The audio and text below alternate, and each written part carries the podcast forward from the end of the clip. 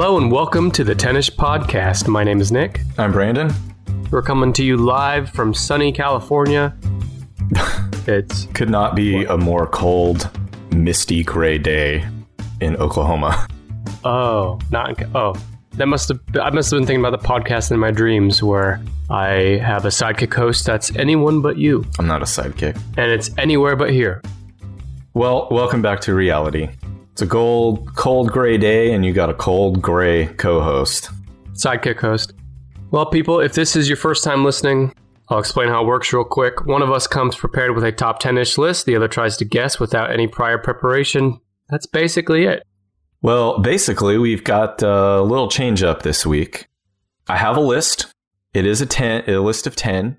However, this list is a little different from previous lists in that it's very unlikely that you are going to guess the uh, the people. This is a list of people. It's very unlikely you're going to guess the list of or the guess the people on this list. So, tell you what the list is, and then I'm to Is it a list of the top 10 insurance salesmen based on company mandated annual insurance sales quota?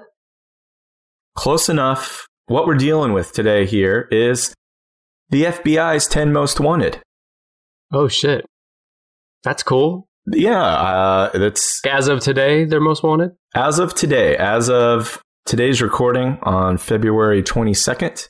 If you go to fbi.gov slash wanted slash top 10, in what I believe is no particular order, there are 10. At this time, they are all men on the FBI's most wanted list. So I'm sick of the sexism in FBI's most wanted lists. if you have concerns about sexism or racism, let me just go ahead and preface this by saying uh, I did not make the FBI's top 10 list. If you're, if anyone is upset or offended by people on this list, feel free to contact your local FBI office and uh, tell them how you feel about it. Now, just to be clear, so we're all on the same page here, when you say FBI, you do mean female body inspector, right? Like that really funny t shirt used to say? Yeah. Okay. Yeah, but so you're not going to be able to guess. Most people would not be able to guess the names on this list. Danny Glover, Uh, Danny Glover's not on the list. Al Roker. What I propose we do is uh, for each person on this list, I'm going to tell you their name and I'm going to give you as much detail about them and their life as possible. And then I'm going to let you try to guess what their crime was. and then I'll fill you in on, on what details of the crime that I have. Are you ready? I don't know. I don't know if you are either, but I'm going to start. I'm going to start anyway. Okay. And again, these are in no particular order. Uh, I don't believe that the FBI ranks them. So uh, I'm just going to go in which the order they were displayed on the website when I was doing my notes this week. we have a lot of FBI listeners. And so, if, Andrew McCabe, James Comey, sure, all those people. J. Edgar Hoover. J. Edgar Hoover, listener of the show. If any of you FBI guys and gals want to call us up and correct us, don't don't do don't that. do that. Yeah. One other thing is uh, another benefit covering this is uh, someone out there could help bring one of these men to justice, and many of them there is a cash reward for information leading to their arrest. So pay close attention. We're going to give physical descriptions, and like I said, you can go to fbi.gov slash wanted slash top 10 and get a look at all these fellas. Is this how I'm going to find out that like my dad's on the top 10 or something? He's not, but does your dad have a mustache? He did for a long Oh, time. there's a guy on here with a mustache. I'd turn his ass in for a reward. Hell, I'd turn my children in for a reward. I should tell you one before we start. Every person on this list does have one crime in common, and that is unlawful flight to avoid prosecution. Unlawful flight. Yeah, they all fled to avoid prosecution. That's why Oh, they're I thought you meant like an airline flight. hence their position on the FBI's most wanted rather than most we know where they are and we just need to go get them. Yeah, I was going to ask you if if is that the defining trait of a what qualifies one to be on FBI's most wanted list? There's a few different sort of definitions or ideas about what puts one on it, but it's at its most basic, it is person who has committed a heinous, dangerous crime and fled prosecution. uh, whether they have remained in the United States. And, and we don't know where they are now. Uh, some of them, there are some pretty good ideas. Uh, that, that's kind of an interesting about this is that there are a handful of people on here who um, who may be in another country. Osama bin Laden was on this list at one time. Yeah, yeah, exactly. You know, I don't know if Osama bin Laden ever. I, am not. I don't know if he ever set foot in the United States. Although if he had, I'm sure it had been you know 30 years. So it, being in the United States is not a prerequisite for this. It's uh, any old dickhead who's been up to no good. But the crimes they committed had to have affected the United States, right? Even if they weren't here. Correct. Or a citizen of the United States, right? Is there anyone on this top 10 that has not committed murder? I cannot answer that. Well, I mean, is there anything on here that's going to surprise me and be like, that's that earned you on the top 10 for doing that? I do that every day. Uh, one moment. I'm looking. Any jaywalkers in the top 10? There is one person on here whose crime is certainly heinous, but as far as I know, does not and did not include murder. Was it tipping the waiter less than 10%? We'll have to find out. Mm-hmm. So let's get started. Got a lot to cover here today. The first person on the list, Lamont Stevenson. Lamont Stevenson was born in 1975. He was 39 years old at the time of the crime. Uh, so it was just recently. I think it was that would have placed it in 2014. He's a black male between 5'6, 5'7, 220 pounds, black hair, brown eyes.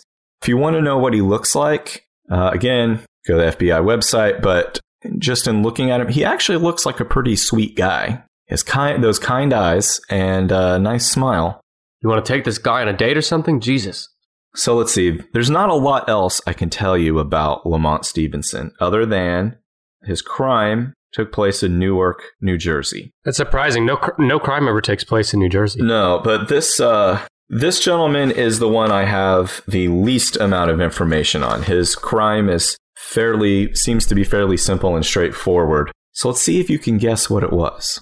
That's all the info I have to work on. Unfortunately, this is the, the most difficult one. Is I think is this first one. So I'm just I'm just guessing blindly then at this point. Yeah. Okay. Did he kill someone? He did kill someone. Uh, did he kill someone he knew? Yes. Did he kill his wife? Close enough to receive. We need a sound effect. Ding ding ding. Let's just do that. You don't need a sound effect. Just do that every time.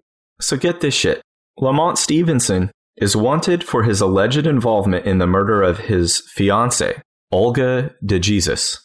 Wait, Olga DeJesus, as in you don't fuck with DeJesus. Olga DeJesus. Is she related to Helga de God?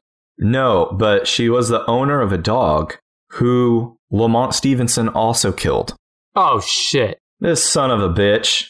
Put his ass away. He's wanted for the involvement in the murder of his fiancee, Olga DeJesus, and her dog in their Newark, New Jersey apartment. They reunited very recently before her uh, murder at their 20th high school reunion and became engaged. And then both Olga and the dog were found asphyxiated. Damn shame what they did to that dog. Hey, here's a question. If you if you just kill a dog that's mm-hmm. either yours or not, but you kill a dog, you know, in some violent way, or do you go to prison for that? I don't know if you exactly go to prison. My guess is that you would probably get you might get some time in jail or something, but I think it's seen as like cruelty to animals. I think I think the idea is that someone who's out there like killing dogs is well, not only are dogs often someone else's property, but it's also an indicator that this is an individual who needs to get the fuck off the street. That uh, definitely describes Lamont Stevenson. So, if you're out there, if you're in the Newark, New Jersey area, there's no information on where he may be. So, I suggest you go take a look at him, at his picture. For most of these guys, there are multiple pictures. And if you see him near a dog, don't wait to call the FBI. Just choke that fucker out. He looks. I looked him up while you were talking. He looks like a happy young man, but he does. He kind of reminds me, uh, with his smile, of Hannibal Buress. Hannibal Buress, as far as I know, has never strangled a dog. Hmm. Do we know why he killed the fiance? We don't. We don't. There is no information. And in some of these cases, we are given some amount of motive or some indicator of motive, but in this case, no. So he killed the fiance and then fled before, or he left. It's not like he was ever arrested. He just No, he just bailed. And there are some of these guys, I think, who were arrested and have fled, but no, this dude, someone found his fiance and dog, and he's not been seen since. And what's his uh, cash reward for? Actually, I see it right here on Wikipedia. It's listed. The FBI is offering a reward of one hundred thousand dollars for his capture. So if you can catch Lamont Stevenson or offer information leading directly to his arrest, that's 100K in the bank for you. What happens if multiple people help lead to his arrest? I guess they split it. I don't know. I don't know how often that happens. Yeah. So Lamont Stevenson, dog killer, and also I guess fiance killer. but- Human killer. Yeah. Yeah. And I'm just going to go ahead and say it jerk. Yeah, hell, I'd call him a jerk. I think that's safe to say. He's a jerk. Lamont, you're a jerk. Listener of the show, Lamont Stevenson. yeah, listening to the show. If we can find out who's downloading, maybe we can catch him. All right. So I'm moving on now to the next suspect on the list. Weird Al. His no, uh, this guy. This guy's picture is extremely lame. Bob Saget. His name is Jason Derek Brown, aka Jason D. Brown, aka Derek Brown, Greg Johnson, Harlan Johnson, John Brown, and Jay Brown. Where'd all the Johnsons come from? He just started making shit up. He was born in either 1969 or 1971. A lot of these guys use, as you might guess, multiple dates of birth to hide their identity. So he's now about 48 or 49 years old. He is a white male. He's 5'10, 170 pounds, with blonde hair and green eyes, although at 48 to 59 years old, his hair is likely gray. Brown speaks fluent French and has a master's degree in international business. Hmm. He's an avid golfer, snowboarder, skier, and dirt biker. He enjoys being the center of attention. He's been known to frequent nightclubs where he enjoys showing off his high priced vehicles, boats, and other toys. I guess he's like, Wait, he's bring. He, yeah, he tows a boat to the club. and, and along with whatever his other toys are. If he's got a ColecoVision or a Commodore 64, he's he's bragging about. He's puffing out his chest about all this shit. they're like booth or table. He's like, no, I brought my boat. I'll just sit in the boat. So although he defaulted, he likes to present himself as a high roller. But he defaulted on at least one large loan and was racking up tens of thousands of dollars in debt in 2004, which is the year his crime was committed. He is also a member of the Church of Jesus Christ of Latter day Saints and completed his Mormon mission near Paris, France. He has ties to California, Arizona, and Utah.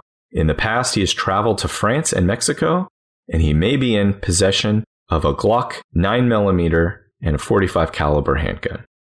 So, name that crime. So he's 50 now, right? He's Roughly. 50, but at the time of his crime, he was about 33. And it was at the time of his crime that all this was known about him, that he was a high roller. Yes, What did he do for a living? he imported golf equipment. So did he actually have a lot of money, or did he just put up the front that he had a lot of money? It seems like at one time he may have had some money, but he, you know, one of those guys, one of those guys who probably like has a good job, but you know, constantly overspends or is in debt because he's making himself look like a bigger. He's trying to big league everybody all the time. Yeah. But like I said, I think this is a this is a big a big key, big clue here that he defaulted on at least one large loan and had tens of thousands of dollars in debt leading up to the crime. I'm going to say he owed somebody money hmm and he killed them. That's a good guess. It's probably the same thing I would have guessed. However, it's wrong. He is wanted for first degree murder and armed robbery. Oh, robbery. Get this shit. On November 29th, 2004, he ambushed and shot armored truck guard Robert Palomares, killing him and fleeing with $56,000 in cash. How much? 56 that? Yeah, and I realize no amount of money is worth losing a life over. However, you would think attacking an armored truck, know, in Grand Theft Auto 5, if you attack a grand th- an, an armored truck and steal the loot out of it, you get tons and tons of money. This guy only got $56,000 in cash, which, according to what I read, wouldn't even make much of a dent in his debts. Well, that's why he's just going to rob an armored truck every day, a different one. Yeah. So after After he committed this crime, he fled with his 56,000 in cash and I guess has not been seen since. Some of these guys have, you know, been spotted out in the wild, but I wasn't able to find any information. Out in the wild. I wasn't able to find anything on Jason Derek Brown. But so this guy, he stole this money. He killed the guy, stole the money from the truck. Yeah. This was this armored truck only had one driver or whatever. I don't I don't know. I guess I guess so. The driver had stopped, you know, had stopped at either like a bank or one of the stops and gotten out of the truck and he just came up behind him and shot him. I think he shot him in the back of the head. He shot him from behind and then took, you know, probably just grabbed a bag or or whatever was easiest to grab. Of course, the armored guard had no chance to draw his own weapon or protect himself. But he took he took this money and then he fled. It's not like he paid his debts. yeah. So I get, you know, the motivation I'm guessing was to steal enough money to support himself for a while while he fled somewhere and started over. Right. It's been 15 years. That's what's so crazy to me. I totally understand why he's on the FBI's most wanted. But after 15 years, I'm like, how? You know, I say that 15 years, it's long, you're never going to catch him. However, the uh, I know you're going to bring up the the fucking original Night Stalker. Yes. Well, there's another tie. There's another tie to him later on in this, uh, as we'll see. But you know, it, he killed that guy. Obviously, that's terrible. Not discounting that, but it's not like he's committed a bunch of murders since then that we know of. Yeah, uh, I mean, I I guess the idea is that most people who have probably killed more than one person, you know, we're catching them. I, I'd say that the fact that he is on this list is probably an indicator of law enforcement's overall success in catching people who are uh, accused of multiple murders. But he's only accused of one. Right. I'm saying that the reason he's on the list is because they haven't caught him. The reason that there aren't more people on here who are accused of multiple murders are because the more murders you commit, the more evidence there is and more likely they are to catch you. I'm just guessing. I don't know that that's true, but that could be one reason why a lot of these guys are guilty of one crime and then they fled, not multiple crimes and they keep, you know, Bonnie and colliding Right. across the country. Because people get murdered all the time, every day. And not every murderer is on the top 10 list. It's the murderers that fled. Well, that it's like they have solid, solid evidence that you know it's all it all says alleged and innocent and pro- until proven guilty, but in reality, they're like, yeah, this dude did it. I think the idea is that like when you know someone did it and you have the evidence, you just go get them. And the only reason these guys haven't got because they've fled and somehow evaded evaded detection. Yeah, so I looked this guy up. First of all, it looks like a total douche. he do, his picture from 2000 from whenever it was he's got what looks to be kind of jersey shore he's a white guy he's got kind of jersey jersey shore hair you know that kind of gel hmm pushed back and out and his eyebrows look like they're manicured to a fine point He went to Laguna Beach High School. oh Everyone that grew up in Laguna Beach is a piece of shit. wow Ah, what happens in Cabo stays in Cabo. So that's Jason Derek Brown. If you see this asshole out there, give the FBI a call. $200,000. Yeah, this guy's reward is $200,000. What you should try to do is catch all these guys. You'd be a millionaire. yeah. Why doesn't why don't people just do that and then they don't even have to work anymore? Bounty hunters? Yeah. Yeah, why don't we call Dog? You remember that guy? No, let's not do that. Dog the bounty hunter? I know who he is. I'm saying let's not call him. Did, wait, did, I never watched that show. Did he actually look down people like this? No, not like this. It takes place in Hawaii. So he was getting people who had like, you know, posted, you know, a few thousand dollars bond or something and then skip their bail or whatever. They're mostly people who are in trouble for like a drug offense or assault or something like that. Did he work with the police? No, I don't know exactly what the requirements are to become a bounty hunter. You do work with the bail bondsman, but like they can't carry guns. I think they all carry like pepper spray and tasers. It's weird. It's just, I don't know. I mean, I'm sure that there are ex law enforcement professionals who go into bounty hunting, or maybe people who used to be in the military who are trained in some way to be bounty hunters. But I know there's a lot of bounty hunters out there, or some bounty hunters out there. I saw this one. There's uh, I got to look up this YouTube video, but there were two women in their 40s or 50s trying to start a YouTube channel where they were bounty hunters. That was kind of the catch, you know. Their uh, the hook is that they're Uh-huh. moms and they're bounty hunters, and there's like one video of them just getting their asses handed to them. I can't remember what it was, but it, it didn't work out. By the police? No, by Or- uh, by someone they were trying to to capture. Jason Derek Brown. Yeah. Well, Jason, we know you're listening, and it's safe to come home now. So next on the list, this dude is a real bad one. This one's nuts. Fella's name is Rafael Caro Quintero, aka Rafa. I'm going to go ahead and tell you his occupation. Thank you. He was the leader in the Sinaloa cartel and Ah. the Caro Quintero drug ca- trafficking organization. So he's a cartel leader. Those dudes are spooky. Uh, he was born in 1952, which would have made him 33 years old at the time of these crimes. So 80s. 1985, uh, Caro Quintero, Quintero was uh, 33 years old. He's a Hispanic male, six foot, 170 pounds, uh, black and now gray hair, brown eyes, and of course speaks Spanish. He was born in Sinaloa, Mexico. He's the oldest male in a house of 12 children. His father's di- his father died when he was 14 years old, and he began working to take care of his family alongside of his mother. His his work in, in drug trafficking began when he was like 14 or 15. He started growing uh, marijuana uh, in a small field and real like that's how he got his start. This is in Mexico, right? Correct. And then became, like I said, leader of the Sinaloa cartel and the Caro Quintero drug trafficking organization. So I'll give you one more hint. Multiple crimes. This is not just one murder. murder. Oh, that's the hint. I, I there is a little bit that I can get a little bit more that I can give you. So he's been on the run or or hiding for a while. A Huffington this is nuts, by the way. What I'm about to read you is crazy. A Huffington Post journalist visited him in his home in Mazatlan, Me- Mexico, and I hope I'm pronouncing these right. I'm trying. Uh, in April 2018, so less than a year ago, a journalist visited him. Uh, he's old and frail.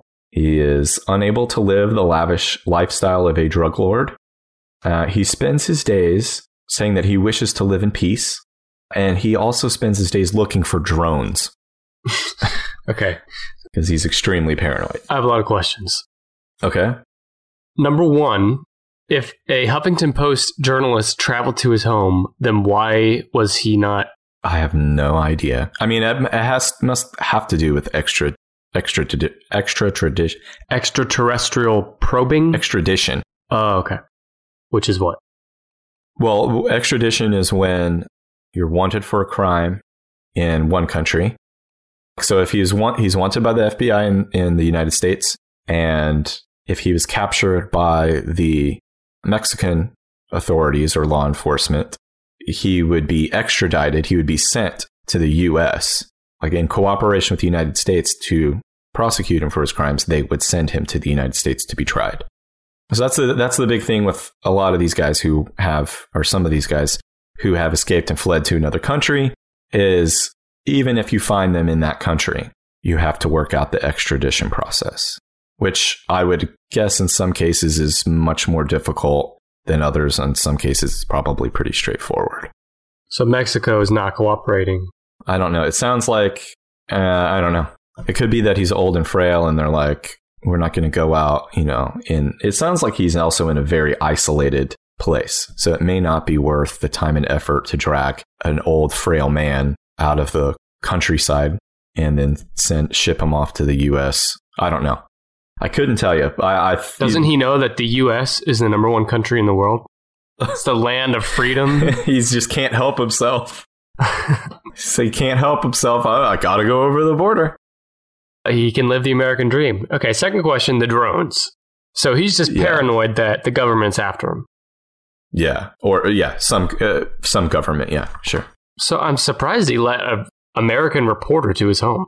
Could I can't explain it. Uh, the details around that were scant. Scant. Listen to you. So, do you have any guess about what crime crimes he committed. Now, I'm sure he's committed more crimes than this. Okay. These are the crimes that the FBI is specifically after him for. But he's in Mexico. He's a Mexican citizen, Mexican Yes. cartel, but the United Yes. States is after him. yes. He ordered the murder of one or more American drug rivals. So, I like the way you're thinking. Unfortunately, no. Yeah, how unfortunate. You- You're very. I think you're kind of in the same vein as as him ordering uh, a killing based on their business. Every drug lord reference I have is from Breaking Bad. There is an element of Breaking Bad in here, as you are about to learn in about two seconds. One, two. Rafael Caro Quintero is wanted for the kidnapping and murder of DEA special agent. DEA special agent, just like Hank. Yeah, I got it. Yeah, DEA special agent Enrique Kiki Camarena. You're right. Kiki is just like Hank. He's wanted for the kidnapping murder of this DEA agent named Camarena in 1985 in Mexico. Also, Camarena's pilot, Alfredo Avelar, American writer, John Clay Walker, and a dentistry student named Alberto Radelat, He killed all four of them? or ordered it. So listen to this story. Caro Quintero is accused of ordering the abduction, torture, and murder of writer John Clay Walker and dentistry student Albert Radelat. Wait, wait, wait. Albert read? Albert Radelat. You're telling me this guy was killed and mm-hmm. his name was Red and he was killed with a writer? Yeah. What are the odds? Yes. On January 30th, 1985, the two Americans were dining in a Guadalajara restaurant when they encountered Caro Quintero and his men as they accidentally walked into one of Caro Quintero's private parties. Authorities believe Caro Quintero had mistaken them for U.S. undercover agents.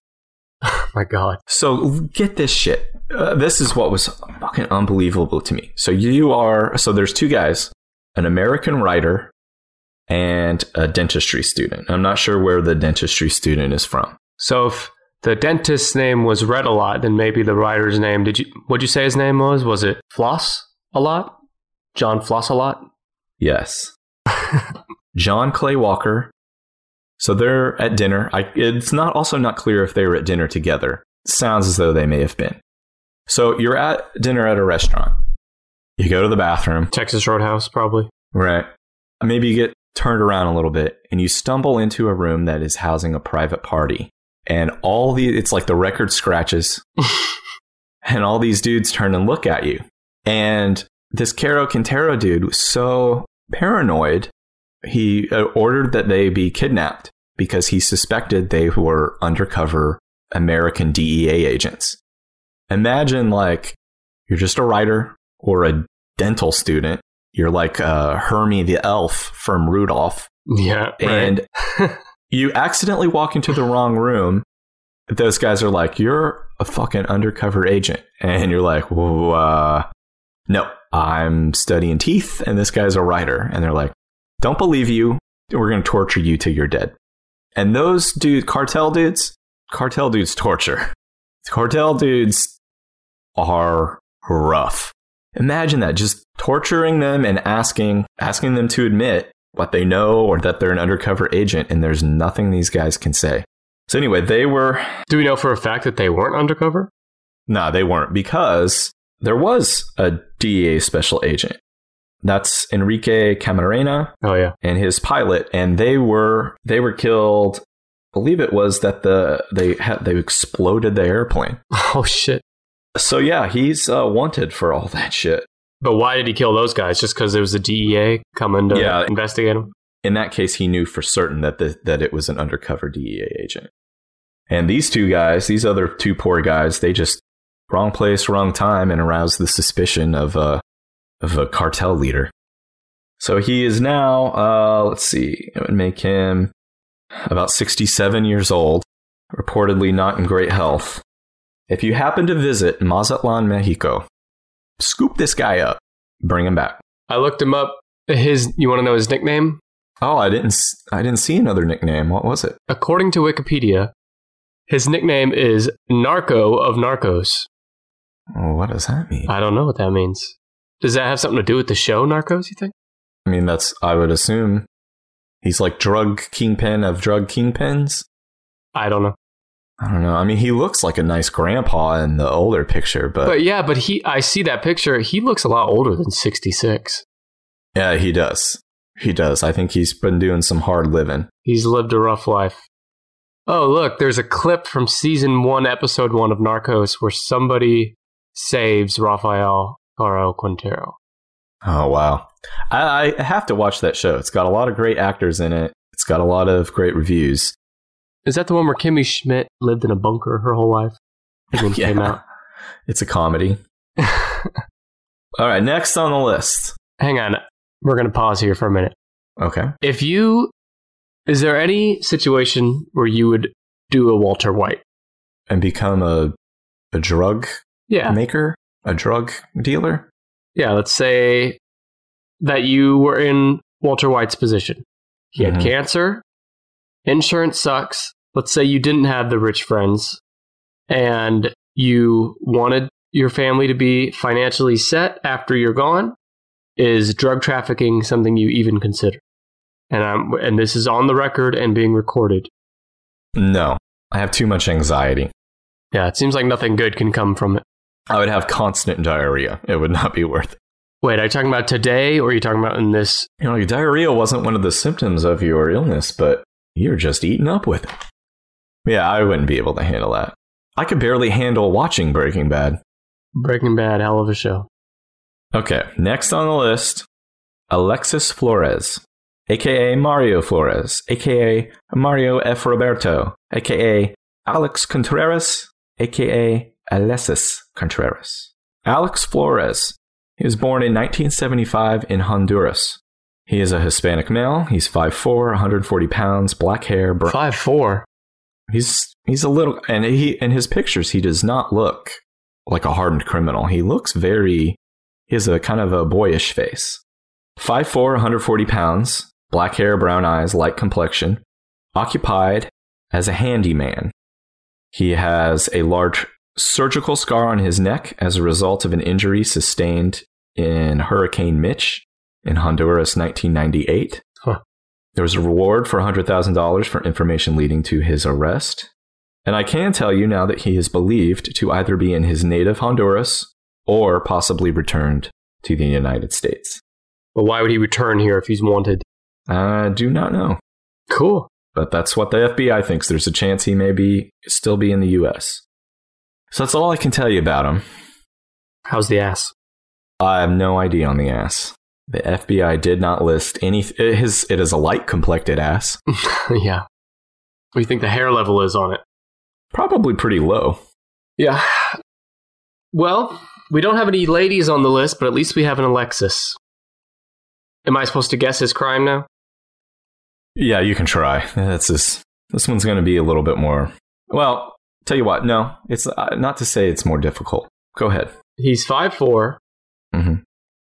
140 pounds, so he's small, smaller than average. Is his crime stealing magic beans from a farmer in an attempt to grow said magic beans into a beanstalk? I can't believe you guessed it. Cool.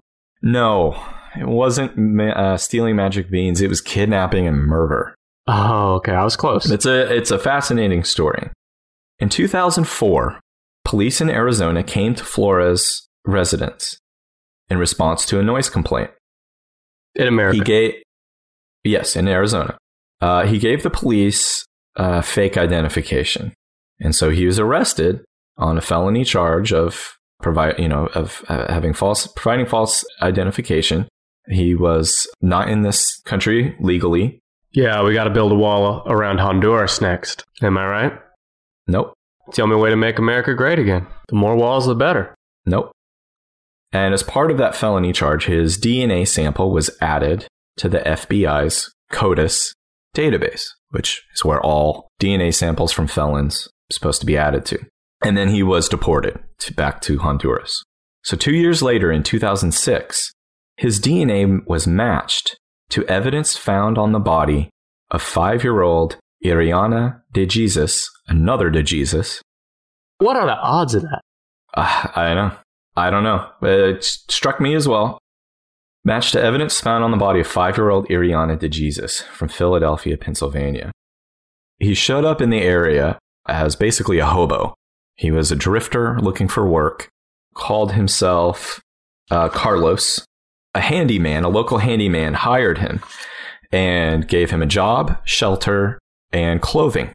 And then this girl went missing. She was found in an abandoned building, and a t shirt was found with blood all over it.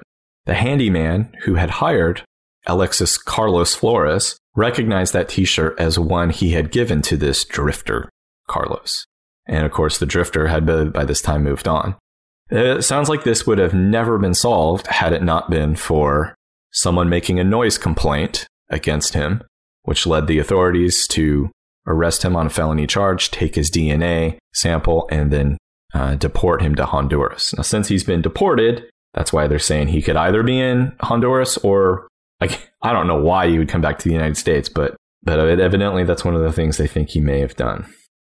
Was the five year old just a random? It, she wasn't. No, I I don't think she was. I don't know. They they don't say how he met her, how he found her. Uh, they do say that she was sexually assaulted, strangled, and then wrapped in a trash bag. Uh, so Alexis Flores, big fucking dickhead. If you see this guy out there, if you're in Honduras listening right now, keep on the lookout for this baby face dickhead with a scar on his neck. Yeah, look down at your feet because he'll be low to the ground. And I'm not going to say, I'm not implying anything, but if something were to happen to him, I'd be okay with that. Man, I wish I like my Jack the Beanstalk scenario better than this. No innocent little girls killed in that one. Yeah. So that's Alexis Flores. Again, you can check out pictures of these bozos on the FBI's website. Uh, but unless you're on Honduras, uh, you may not find this fella. Yeah, he does not look like uh, I would not have pegged him for that, but you know. No, he's kind of baby faced, but he does seem a little empty behind the eyes. Yeah. It, what's the reward for him? Do you know? $100,000. Hmm. Uh, so, speaking of a $100,000 reward, that's the same reward you can get for the information leading to the arrest of Santiago Villalba Mederos, aka Pucho, aka Stretch. Pucho? Pucho. Pucho, and I'm going to call him Pucho. Is Pucho a bad word in Spanish? I better look that up. I don't know. Hopefully, it just means stretch or tall in Spanish. Oh, it, it's a, uh, it's like a cigarette butt. Makes sense for a nickname of a person. All right, so cigarette butt, uh, Santiago Mederos. He was born in 1991 in in Tacoma, Washington. Oh, he's a young guy. He's young. He's a United States citizen. He's a Hispanic male, 5'10, 140 pounds, with black hair and brown eyes. He's another one on this list who looks he looks much younger than his age. Uh, scars and marks. He has a tattoo on his left shoulder of the letter S, presumably for stretch, and a tattoo on the right shoulder of the letter E. And I don't know what the E is for. Probably everything bagel. It could be the E for East Side because he's a known member of the East Side Locotes Sureño gang. He has ties to Washington State and the states of Guerrero and Morelos in Mexico. And if he's fluent in English and Spanish. And in being a little twerp. Oh, yeah. Wait till you hear this crime. It doesn't get much twerpier than this shit. Take a guess. So he was in a gang. Yep. In his late 20s now. Yeah, the crime took place in 2010, so he would have been 19 years old. Oh, I guess that's why he looks so much younger in this picture. He was, well, actually, no, they didn't. they didn't take his mugshot and then let him go. So he must have been 19 or younger in this photo. Yeah. Man, I don't know. It definitely sounds like a gang related, almost sounds like a gang initiation type thing. Did he rob a random? No, no, I don't see robbery on here. And so he killed somebody. Pucho, yeah. He killed a child? No, I think these are technically adults, young people. 18 year olds. So, what Pucho did, he's wanted for his alleged involvement in several crimes committed in the Tacoma area in 2010. In February of that year, he allegedly fired multiple shots into a random car, killing a 20 year old girl and seriously wounding her brother. Uh, and then in March, he got into a fight where he followed, fired a single gunshot towards bystanders and he killed an innocent 21 year old male victim. He since fled. And uh, if you happen to be in the Washington state or Guerrero or Morelos states in Mexico, Santiago Pucho Mederos, cigarette butt Mederos. Well, I doubt he's in Washington still. Uh, I don't know. I some of the endings to these stories are just so fucking out there and far fetched. In fact, we're gonna get some some some of that far fetched, crazy stuff uh, in just a few minutes. Unfortunately, nothing uh, about the potential capture or even sightings of Pucho Mederos. He was just a young kid when this happened, and he's managed to stay hidden for nine years now. what an asshole. I mean, okay. Yeah. In Caro Quintero's case, I'm not saying what he did was okay, but I get it, right? Two random people walk into your party and then try to act cool about it, like to oh. your drug lord party, right? I get right. it. And you're like, no, fuck that. I'm, I can't take the chance that they're uh, an undercover agent. Let's torture him and kill him, right? But just driving around with your gun and like, I'm just gonna fucking shoot random people. I mean, not all of these people deserve to be in prison for the rest of their life, but it's sad that someone so young could be in a gang already too. Uh, yeah, he was East Side Locotes Sureño gang. So uh, if you're listening and you're in that gang, leave me alone. I didn't write this. I didn't. I'm just reporting. I'm sure they'll be like, "Oh, well, he did ask nice to leave him alone." So yeah, hundred thousand dollars out there for uh, information on Santiago Pucho Mederos. Pucho. Pucho. So this next one is fucking crazy. You ready? Buckle up. No, no. I think we should. Let's end the podcast here. I think we got enough for one episode. Oh no, I couldn't. I can't. I couldn't sleep without talking about this. Now, to clarify, when you say sleep, do you mean your normal bedtime sleep or one of your many old man recliner naps during the day sleep? Uh, either one. This would keep me up not being able to talk about Robert William Fisher. Now, before I continue, does his name ring a bell? kind of, but he has three very common names. So he hard. does have three common names. His name kind of rang a bell. His crime definitely rang bells. I'm interested to see. But you're saying he's on the wanted list for ringing bells? Yeah. No, something much more heinous than ringing bells. Uh, so, Robert William Fisher. But he's smiling in this picture I see of him. It can't be that bad. Presumably, he has no mugshots taken before this. So, he's one of the few people on here uh, who doesn't have a mugshot and uh, was probably fairly happy when his photo was being taken. He was born April 13th, 1961, in Brooklyn, New York. He is a white male, six foot, 190 pounds, medium build, brown hair, blue eyes, although his hair may be gray now. He has surgical scars on his lower back. Fisher is physically fit and an avid out, excuse me, avid outdoorsman, hunter, and fisherman. He also has a noticeable gold crown on his upper left first bicuspid tooth. He may walk with an exaggerated erect posture. A what? And his chest erect, erect, erect posture, and his chest.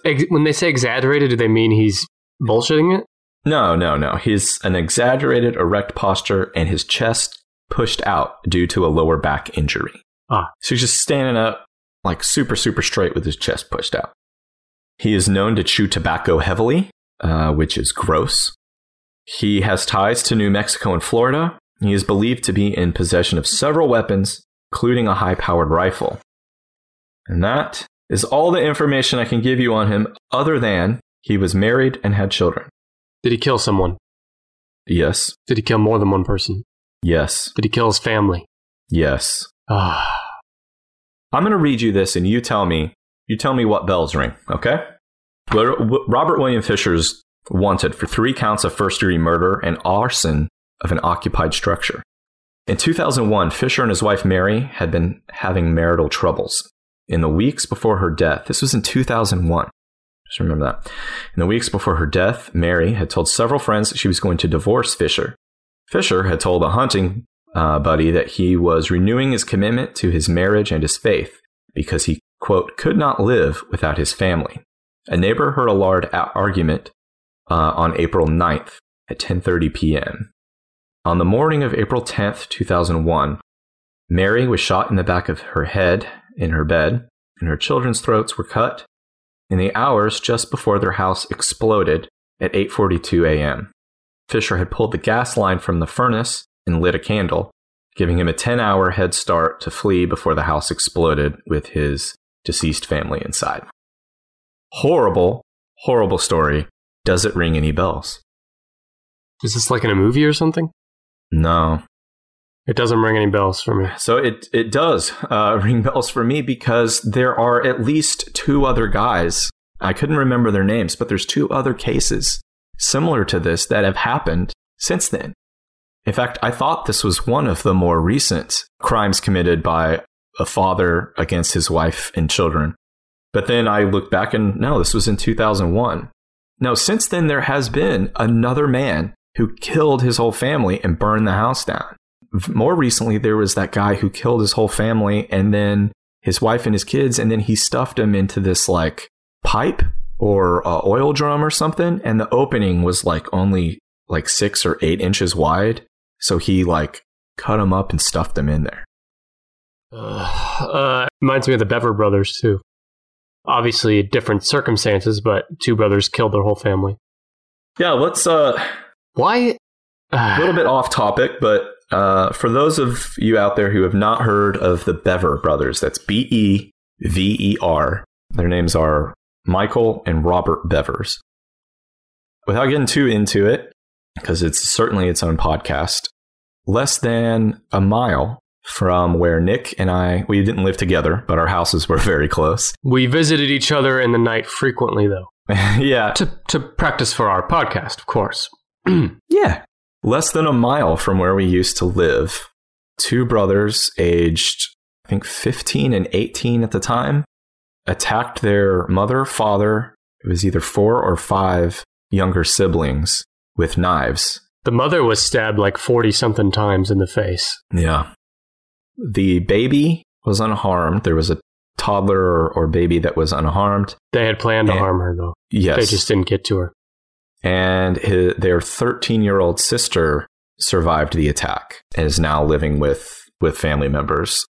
It's an extremely fascinating case, horrible case. Well, the, the worst part about it is that they had planned to go on a killing spree across the country. They had a bunch of ammo delivered to their house. Right, the day following the murder. So the murder was interrupted, or one the of police, the police showed up in the middle of all this. one of the siblings, one of the younger children, called 911 during the attack. So he got out a small amount of information saying his brothers were attacking his family, and he was also killed.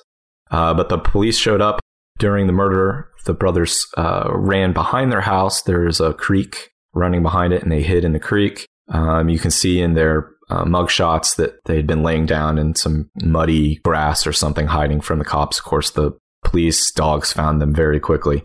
Robert Bever, if I remember correctly, pled guilty, right? Yeah. And is serving out his sentence. He has attempted suicide in jail or prison. His younger brother, Michael Bevers, I believe, pleaded not guilty or pled not guilty. Insanity plea, I'm pretty sure. Insanity or placing the blame upon the older brother for influencing him. Uh, you know, despite doing all that research, I cannot remember where that case is right now against Michael Bever. Well, anyway, it it just really struck a chord with us since we live so close to it. But if you want to know more about it, the podcast Sword and Scale did do an episode on this a few months ago. Mhm. You can find out more there. But this guy, Robert William Fisher on the America's Most Wanted, he kills his family, burns the house down, flees the scene, and has not been seen since. yeah, for for 18 years. Yeah, that's crazy. If you, Brandon, if you oh no. if you needed to flee the country, If, if I popped my inflatable family, you popped all your inflatable family.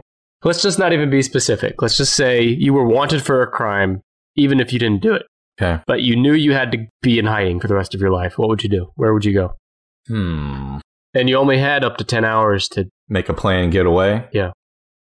Probably head towards like the desert in either Arizona or Nevada or Utah or maybe even Alaska. I uh, obviously not desert in Alaska, but Alaska is another place where I think people are people who wind up in Alaska are probably fleeing something. Right. Everyone in Alaska is fleeing something, every single one. but the desert, I mean, where would you. People could find you in the desert. I don't know. Do you mean you'd live in the wild when you say that? Yeah, I'd live like a rattlesnake. I don't know. I guarantee I would just get busted. I would start driving somewhere and I would get tired and I would just check into like a Holiday Inn and go to sleep and wake up arrested. I mean, it wouldn't be. If you had 10 hours, all you'd have to do is book a flight to, you know, Mexico. And then once you land, just start going. So how do you get if you had to live in Mexico, how would you get over Montezuma's revenge? But that's something you get over, I assume, after living there for a while. I don't know. I don't know. Maybe you got to be born with a special kind of gut. Got to be born drinking that water. I'd say someone that is capable of slitting his own kids' throats and then burning their house down might have a Jesus Christ. might have a gut that's uh, more apt to handle things than you and I. All right. Continuing on, we have four more most wanted fellas to get through. Next on the list is Alejandro Rosales Castillo. Uh, he was born November 26, 1998. So he is 20 years old. Wow, is, is his crime really recent? His crime is recent. Uh, he's a Hispanic male, 5'6, 190 pounds, black hair, brown eyes. He speaks English and Spanish. His last known residence is Charlotte, North Carolina. He has ties to Phoenix, Arizona, and Mexico. Is he born in America? Does not say. Okay. Does not say. I think a lot of the ties to Mexico uh, for some for some of these guys may be like family members. Yeah. Or in the case of the guy who was in the gang in in Washington, if that gang has like a Mexico chapter. Do you like how it's like Charlotte, Phoenix, and Mexico? Mexico, this huge, vast country. Yeah, Phoenix. Yeah, a pin a city you can pinpoint in Mexico, a big, big country with tons of countryside. Uh, so he didn't live much of a life, you know, to gather details on before he committed a crime. Okay. Any guesses? Uh, so he's young. What year did his crime take place? Uh, 2016. He was 17 years old. Oh, wow. Was he in a gang? Not that I'm aware of. No, Is it murder? it is murder. Did he murder a sibling? He did not murder a sibling. Did he murder a parent? Nope. A friend? Neighbor? A friend. He murdered a coworker that he had borrowed money from. Well, who, who hasn't done that, though? it's like instead of Venmoing you, I mean, Just I'll kill just him. make you dead. Throw my ass on the top 10 then. Jesus, I, I've done that a few times today already. In 2016, Castillo was 17. He texted his coworker, 23-year-old Sandy Lay. I think it's Lay. L-E. Is that Lay? I don't know. Let's say Lay. Sure. Uh, saying that he wanted to repay some money that she had loaned him. So he owed her money. Okay. Another coworker named Amia Feaster. Feaster? I hardly know her. Amia Feaster drove Castillo to meet Lay. Lay was last seen at the QuikTrip where she had agreed to meet Castillo, which Castillo, that's pretty stupid on your part because QuikTrip has tons of cameras, as do most convenience stores. It is believed that Castillo forced her to withdraw all the money from her bank account, and then he and Feaster drove Lay to a remote wooded area and shot her in the head, then dumped her body and fled in Lay's car. Feaster surrendered herself to authorities in Mexico a couple months later. She was extradited back to the US and charged with accessory after the fact to murder and larceny of a motor vehicle. Get this shit, she's currently out on bond. What? Yeah, Why? I don't know. I don't get it. I It sounds like he is most likely in Mexico. If that's where, if they escaped together and she was found in Mexico, I would say he's most likely there. But why weren't they together? I wonder. I don't know. She says she surrendered herself to authorities in Mexico. So I guess he's holding out. Enjoying those burritos. It's just like, again, I get a crime of like, I have to cover this big thing up, or an undercover agent is going to bust my drug cartel and send me to prison, cost me millions of dollars. I'm not saying it's a good thing to do, but I understand that motive. But like, how much money does a 23 year old have in her bank account? Yeah, I know. And it was a coworker. And I'm Yeah. if he's 17, I'm guessing it was, you know, like a restaurant or something Yeah. that they worked at. Look, I'm not trying to tell you guys how to be criminals, but don't text the person you're about to kill. Don't meet them at a place that is covered with security cameras. And then don't steal their car when you leave. I mean, I guess if you do all those things, that's why you have to flee to Mexico. Where did this take place? Charlotte, North Carolina. Okay. And I didn't know they had QuikTrips in North Carolina. Yeah, I think QuikTrip was founded in North Carolina. Are you serious about that? I think so. It was founded in Tulsa. I don't think it was founded in Tulsa. QuikTrip is a Tulsa based company. Okay, but they God, Okay. I'm going to feel so good when you're wrong. Yeah, you're right. Headquarters in Tulsa. Hell yeah. Something about North Carolina though with them. All right. Well, um Brandon, if a hmm close personal friend, let's say your best friend other than me, hmm uh, your best friend in the world came to you and said, Brandon, I killed someone. and I did it out of self defense, Uh-huh. but it looks really bad. Please don't tell anyone. Well, first I would ask, why the fuck did you just tell me that? I don't want to know that. Would you report your friend? Hmm. I don't know. I guess if, so. It's it was in self defense, but then my friend like hid the body or something. Yeah. It was self defense, but he was worried that nobody would believe him, so he. No, and here's why. If I was uh, single and had no children, I would probably shut my mouth. But if I get in trouble and go to prison, Because, because of withholding information. right, then then I'm my. but how would fam- anyone even know that you knew?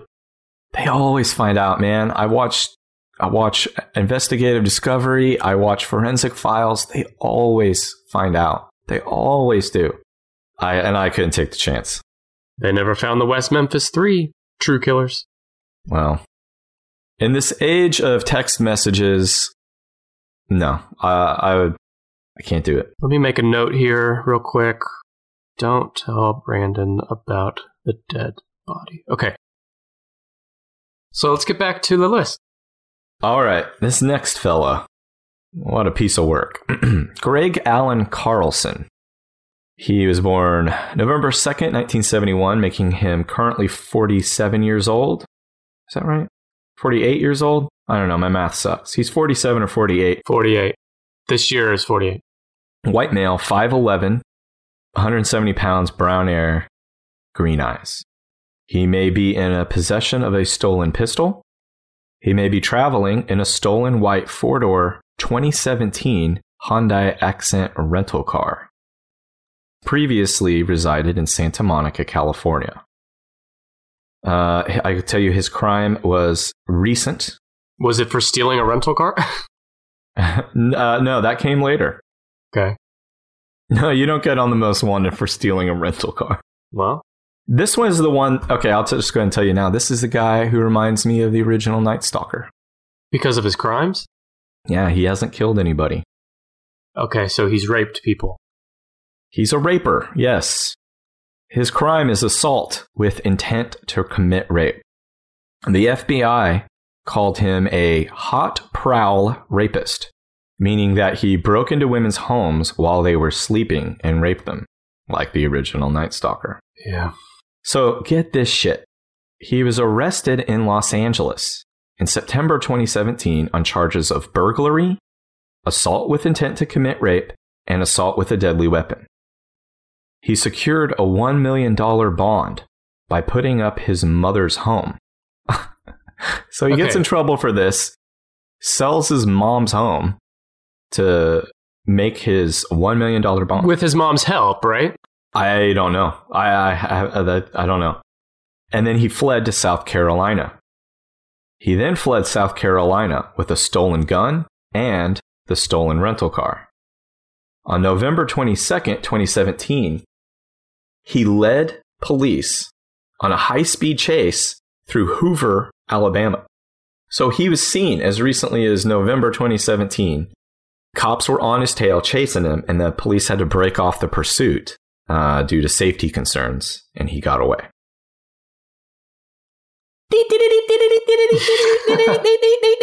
Hold on. I'm just breaking news.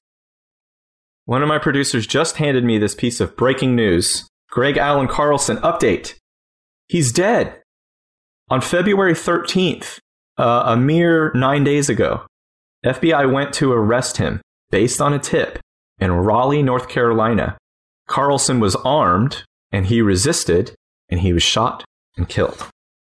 Where was he staying? Like in a Fleabag hotel? I don't know. It didn't say. Yeah, you're supposed to be doing these little beeping sounds every time I get an answer right. No, the beeping sound was the breaking news. No, I know, but that reminded me of the beeping sound you made earlier in the show. Oh.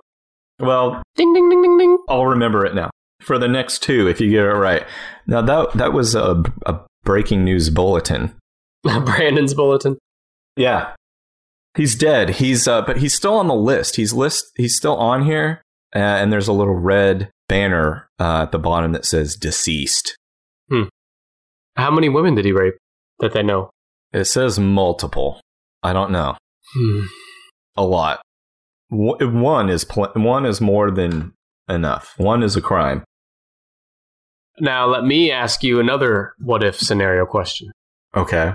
Let's say that you committed a crime and it was a bad crime. Murder, could be self defense or whatever. Doesn't really matter. If you thought there was a chance you could get away with it, would you? Or would you just go to the cops and try to explain up front first? Oh, I would try to get away with it. If you explain up front, you're getting in trouble. Yeah. If you don't explain, there's a chance you might not. Yeah. But if you explain up front, there's also a chance you can explain it, like if it's self defense. I don't know. They always say like, don't talk to the cops because they could trick you. So speaking of the West Memphis Three again. You can get yeah, you can get uh, what was that kid in uh, Making a Murderer? Well, don't talk to the cops. I mean, like you can bring your lawyer with you. Oh Do you have a lawyer? no, Yeah. So if you were in trouble, I would get a public defender. you would. You wouldn't try to find a lawyer. No, I mean I only know one person who is an attorney, but he's like a I think he's a divorce attorney. Call him. He wouldn't help me very much. Is someone that's a dif- uh, a divorce attorney even eligible to defend you in court in uh, like a murder case? Eligible, yes. Competent to? I don't know. I don't know. Well, I mean, like you can bring on any lawyer you want. That's up to you, right? I guess so. Yeah, I think so. As long as they're what of you know they pass the bar Pass the bar. Getting law lessons here on the Tennis Podcast. from someone who knows nothing about the law. We don't know anything about anything. People still listen to us. All right, this next guy, I remembered this story, and let's see if you remember this as well. The next guy on the list is Yasser Abdel Saeed. He was born January 27th, 1957, making him 62 years old. He is an Egyptian male, 6 foot 2, 180 pounds, black and gray hair with a receding hairline, brown eyes. He has a dark brown spot on the lower left side of his neck, assuming that is uh, a smear of chocolate. He always wears, I love this description's great. He always wears dark sunglasses indoors and outside. uh huh. He frequents Denny's and IHOP restaurants. Yeah, who doesn't? And he smokes Marlboro Light 100 cigarettes. Who doesn't? He has ties to New York, Texas, Virginia, Canada, and Egypt. Hang on, read that sentence again. New York, Texas, Virginia, Canada, and Egypt. Okay. One of those does not belong. One of those is not like the other. Loves dogs, especially black and tan colored German shepherds. God, they're so specific with this guy. He is known to carry a weapon at all times. Who doesn't? He is reported to have been very controlling of his family. He belie- was believed to have felt that his two daughters, Amina, age 18, and Saras, age 17, had dishonored his family by refusing to adhere to traditional standards of Egyptian cultural behavior. Yeah, who doesn't? Who doesn't think that for their kids? He married Patricia Owens in 1987. Patricia later alleged that Saeed was abusive during their marriage. They also had an older son named Islam Saeed and another daughter from a previous woman born in 1987. Uh, the girls, uh, Amina and Sarah, showed up to school in Texas with signs of abuse from their father. Uh, mother would not allow them to seek medical attention. Uh, Saeed spied on his daughters uh, by video or audio taping them without their knowledge. Amina wrote in emails that her father intended to kill her. When Amina was 16, Yasser Saeed took her to Egypt to arrange a marriage to a much older friend of his. But Amina rejected the marriage. Sarah got an after school job working at a convenience store, and Yasser videotaped her at work and punished her for smiling too much at the customers. Amina began dating a boy, but she hid the relationship from her father. She would use code words to cut off communication with her boyfriend when her father was around. Her boyfriend stated that Yasser regularly threatened to kill Amina, and she knew he meant it. Uh, Yasser would beat Amina, trying to learn the boyfriend's name so that he could kill him. God. Can you imagine growing up in a household like this, by the way? This guy is a absolute sociopath. So he killed killed his daughters, right? Killed his daughters. Uh, on January 1st, 2008, Yasser took Amina and Sarah to his taxi cab, kissed them, and told them he was taking them out to eat. He drove them to Irving, Texas, where he shot both girls to death in the taxi cab. Sarah managed to call 911 before she died, stating, Help, my dad shot me. I'm dying, I'm dying. Yasser's taxi was soon discovered outside a hotel by another taxi driver. Yasser vanished. The FBI believes he may be driving a cab in New York City. He has allegedly been seen driving in New York and at Newark Airport. What an idiot, if so. It's a $100,000 reward leading to his arrest. Do you remember this story? No. But if people have seen him in New York City, why is he not taken in by now? I don't know. I don't know. I mean, I have to assume he's uh, working under a different name. Uh, but this occurred in 2008. Uh, I remember it. I remember hearing about a dad who was super conservative, traditional, but they shot his own daughters because. For no reason, really. They were just trying to live normal lives, sounds like. They were just teenagers, yeah. right. Sad. Uh, abusive and controlling asshole Yasser Abdel Saeed. If you see this at Jackass, he kind of looks like Mario. He has a big mustache. He looks kind of like the let's make uh, time to make the donuts guy. He's a jerk. If you see him, get him. Tackle him. Uh, yeah, don't. He's evidently he carries a weapon all the time. But he loves dogs, so. Oh, God. All right, so we're getting to our last one on the list, the the final uh, in the FBI's top most wanted list. And this fellow's name is a handful. His name is Bhadresh Kumar Chetanbhai Patel. Yeah, that's my middle name. Henceforth referred to as Patel. He was born May 15th, 1990, making him 28 years old. He's an Indian male, 5 foot 9, 165 pounds, brown hair, brown eyes. Donut shop employee, employed by Dunkin' Donuts. Time to make the donuts. That's a weird connection. Wait, he he worked Dunkin' Donuts? He worked at Dunkin' Donuts in Newark, New Jersey. God, all these people in Newark. If we learned anything, is stay the fuck out of Newark. And be a woman because they are not on the top 10 yeah. Originally from, uh, I don't know how to pronounce this correctly, uh, Gujarat, G U J A R A T, India. He's, okay, from India. Originally from India. He has ties to India, New Jersey, Kentucky, Georgia, and Illinois. India's just a small little town.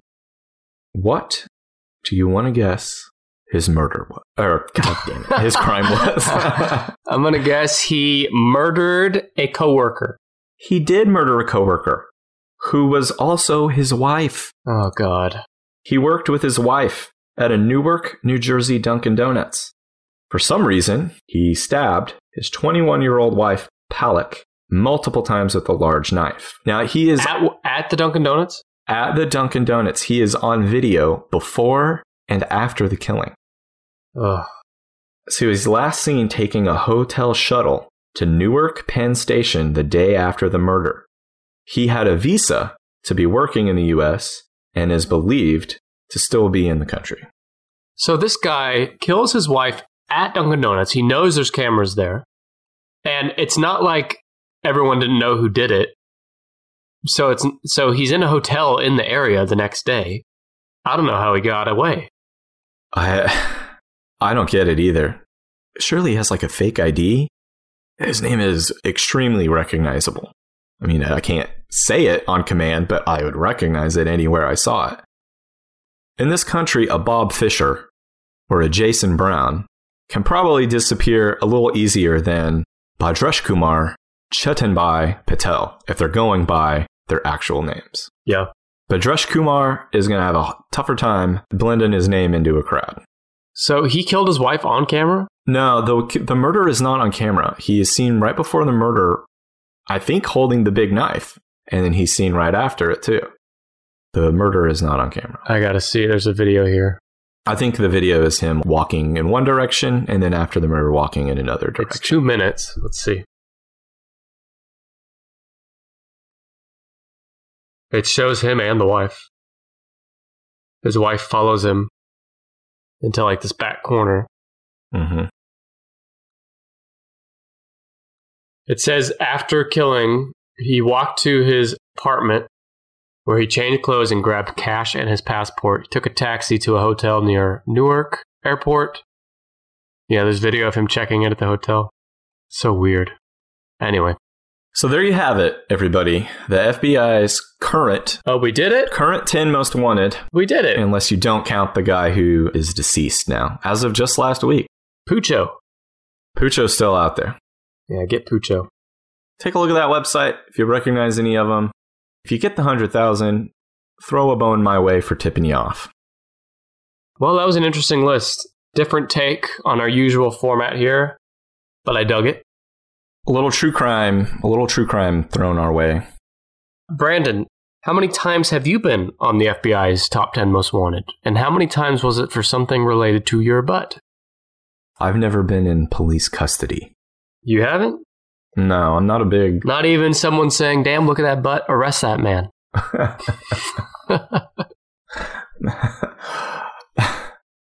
the way you work it is a crime.